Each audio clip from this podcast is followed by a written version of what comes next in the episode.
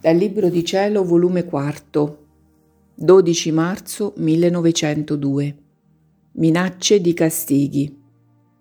Stavo seguitando a vedere nello stesso modo il mio adorabile Gesù, cioè nel mio interno, ma lo vedevo dentro di me, di spalle al mondo, con un flagello nella mano in atto di mandarlo sopra le creature, e con ciò pareva che succedevano castighi sopra i raccolti, mortalità di gente, e nell'atto di mandare quel flagello ha detto parole di minacce tra le quali mi ricordo solamente io non volevo, ma voi stessi avete cercato che vi sterminassi.